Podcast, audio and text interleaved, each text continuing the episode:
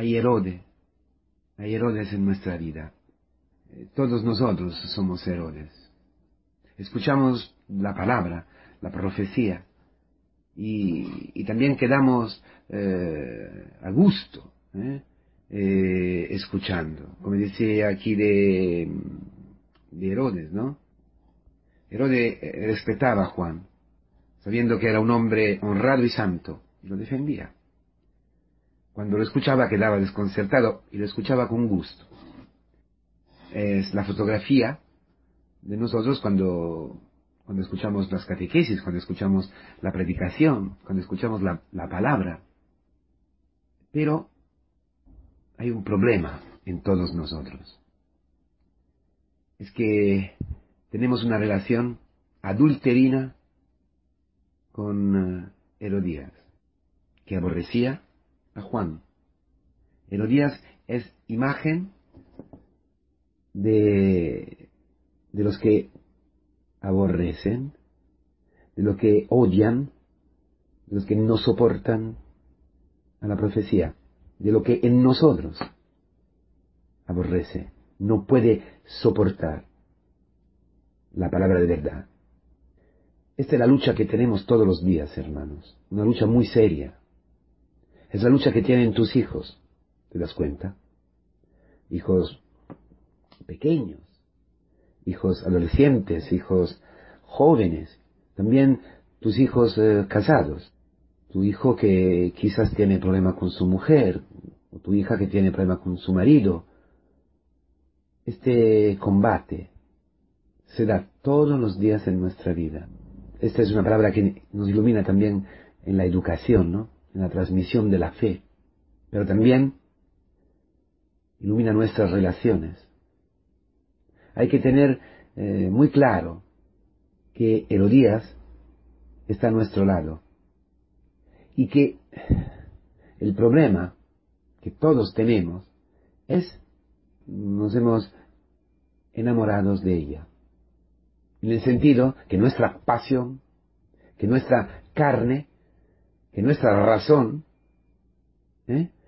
Eh, se ha alejado, ha dejado el espíritu, ha dejado de, estar bajo de la fe y se orienta, la libido, ¿eh? se orienta hacia Herodías.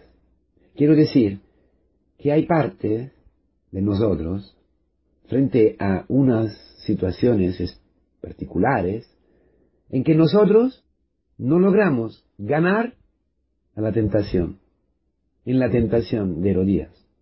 Herodías eh, representa eh, todo lo que la concupiscencia desea, todo, que, todo lo que la malicia que el demonio nos ha inyectado con un suero de mentiras, ¿eh?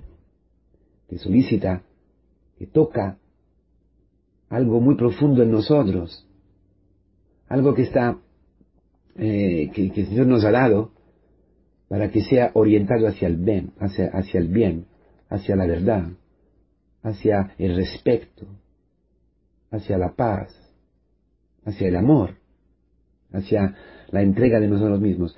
Esto que es como eh, la fuente, el manantial más profundo que tenemos, está atacado todos los días por, por Herodías. A ver cuál es tu Herodías. Si hay hoy una Herodías que, a la cual tú has entregado una parte de tu vida, y si has entregado una parte de tu vida, quiere decir que esto tiene un efecto tiene una relación con toda tu vida. Basta un poquito, ¿no? De levadura malvada para fermentar toda la pasta, para fermentar toda la masa. Es verdad que eh, Herodes estaba contento y escuchaba a gusto a Juan. ¿Por qué? Hay un punto importantísimo.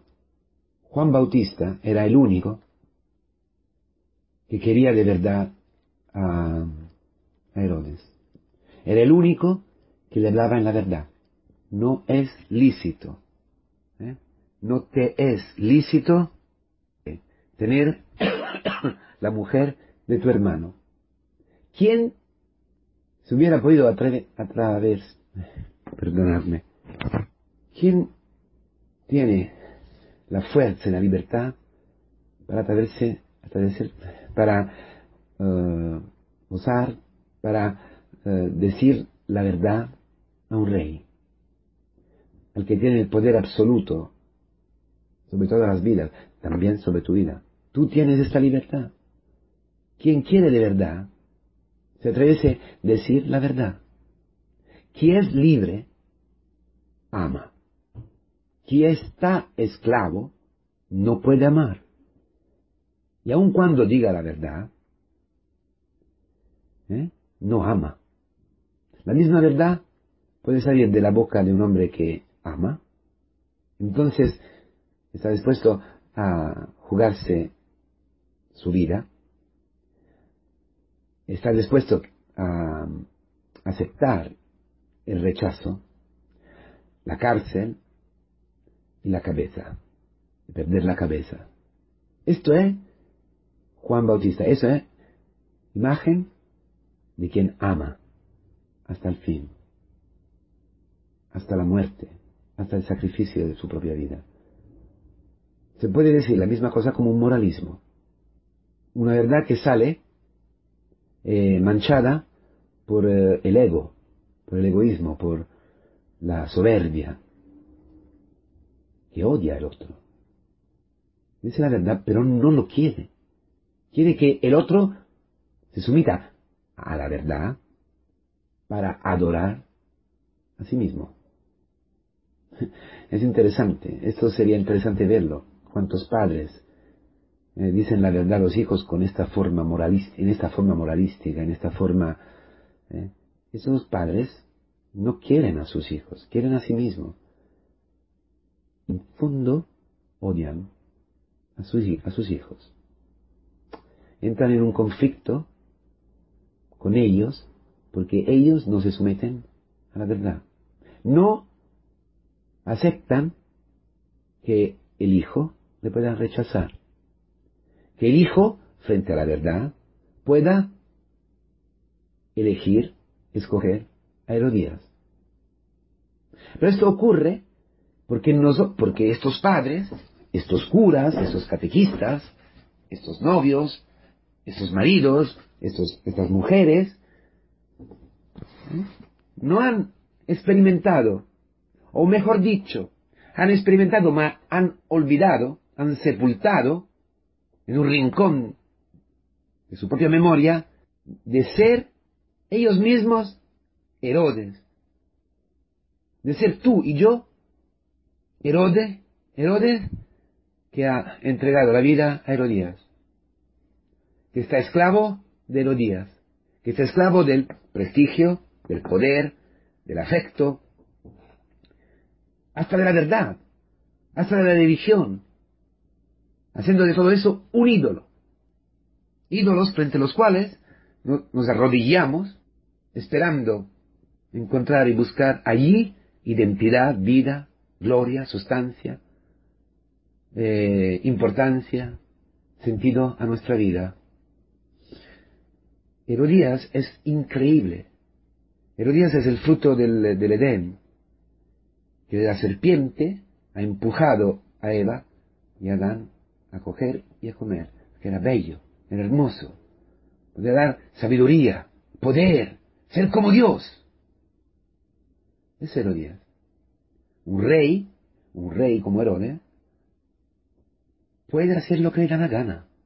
Puede coger a la mujer de su hermano y casarse con ella, usar de su cuerpo, puede hacer de todo. El mundo hoy piensa en hacer de todo, porque está en una Herodía al lado de los políticos, al, lado de los cientistas, de los ingenieros, al lado de los hombres, que piensan poder hacer todo lo que les da la gana. Tú quieres hacer del otro, como hemos dicho muchas veces, un prolongamiento de sí mismo. Herodes había intuido que Juan el Bautista no le hablaba por eso. Él tenía delante un hombre libre, un hombre que se jugaba la vida para decirle la verdad, para sacarlo de la muerte, para sacarlo del pecado. Por eso estaba, por eso cuando, cuando lo escuchaba, cuando lo escuchaba, ¿eh? quedaba desconcertado, asombrado, angustiado, si quieres, que, intuía que ahí había la verdad. No podía ser más.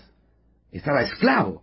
Su alma ya estaba consignada, entregada completamente a Herodías. Pero no escuchaba. Y con gusto. ¿Por qué? Porque se sentía amado. ¿Por qué tu hijo no te escucha con gusto? Ahí hay un punto importantísimo. Importantísimo. ¿Por qué tu marido no te escucha con gusto? Aún quedando desconcertado por lo que tú le dices. Porque tus hijos, cuando tú le hablas a tu hijo, ¿por qué? Queda desconcertado y te rechaza. Y no le da gusto escucharte. Y aún me mate, como ha hecho, ha hecho Juan eh, Herodes, ha matado. Pero no me mata a mí por, por ser yo. No me mata por ser un cura, no me mata por ser el cura que le está hablando. No me mata por ser la madre del hijo al que estoy hablando. No, el hijo no me mata por eso. No, no hay ahí una violencia personal. Aparte, es una paréntesis, aparte todo el camino ¿eh? que hay que hacer, que un hijo tiene que hacer, ¿eh?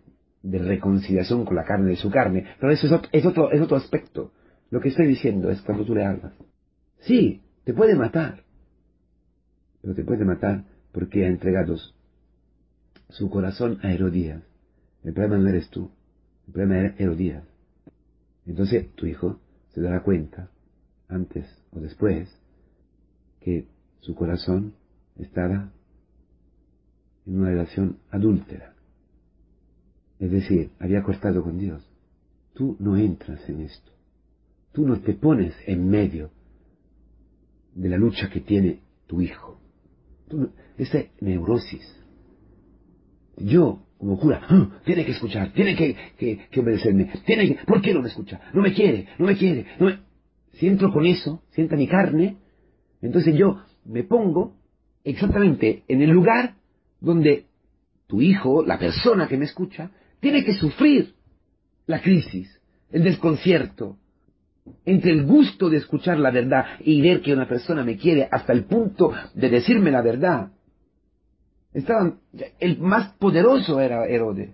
Y, Juan libre, desnudo, solamente con una piel de camello, le, dice la verdad. Punto.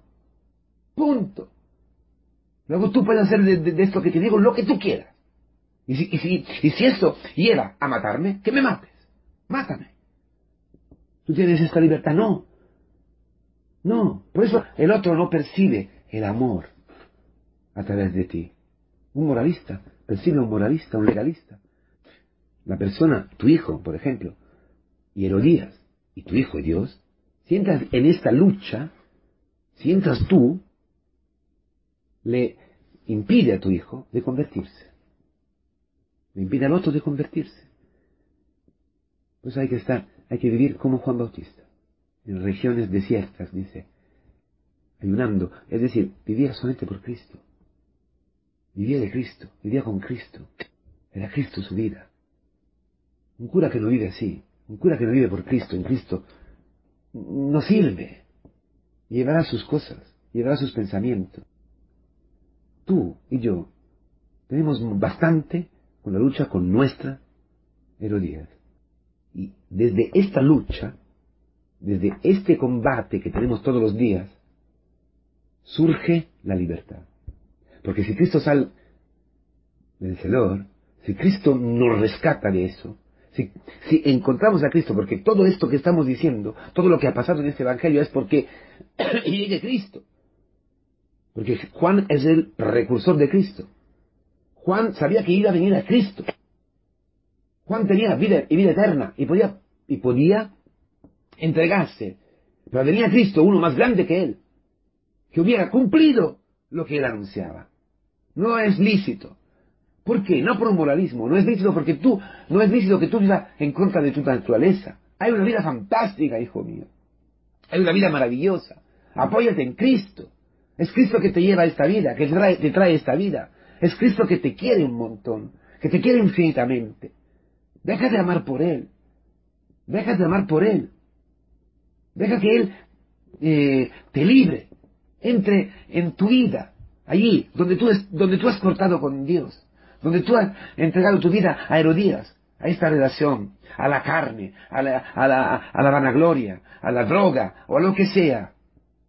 A esta relación terrible que tiene con tu novia o con tu novio, todos los días allí con el teléfono, allí con los mensajes, o lo que sea. Deja que Cristo entre allí. Entonces tú ya desapareces.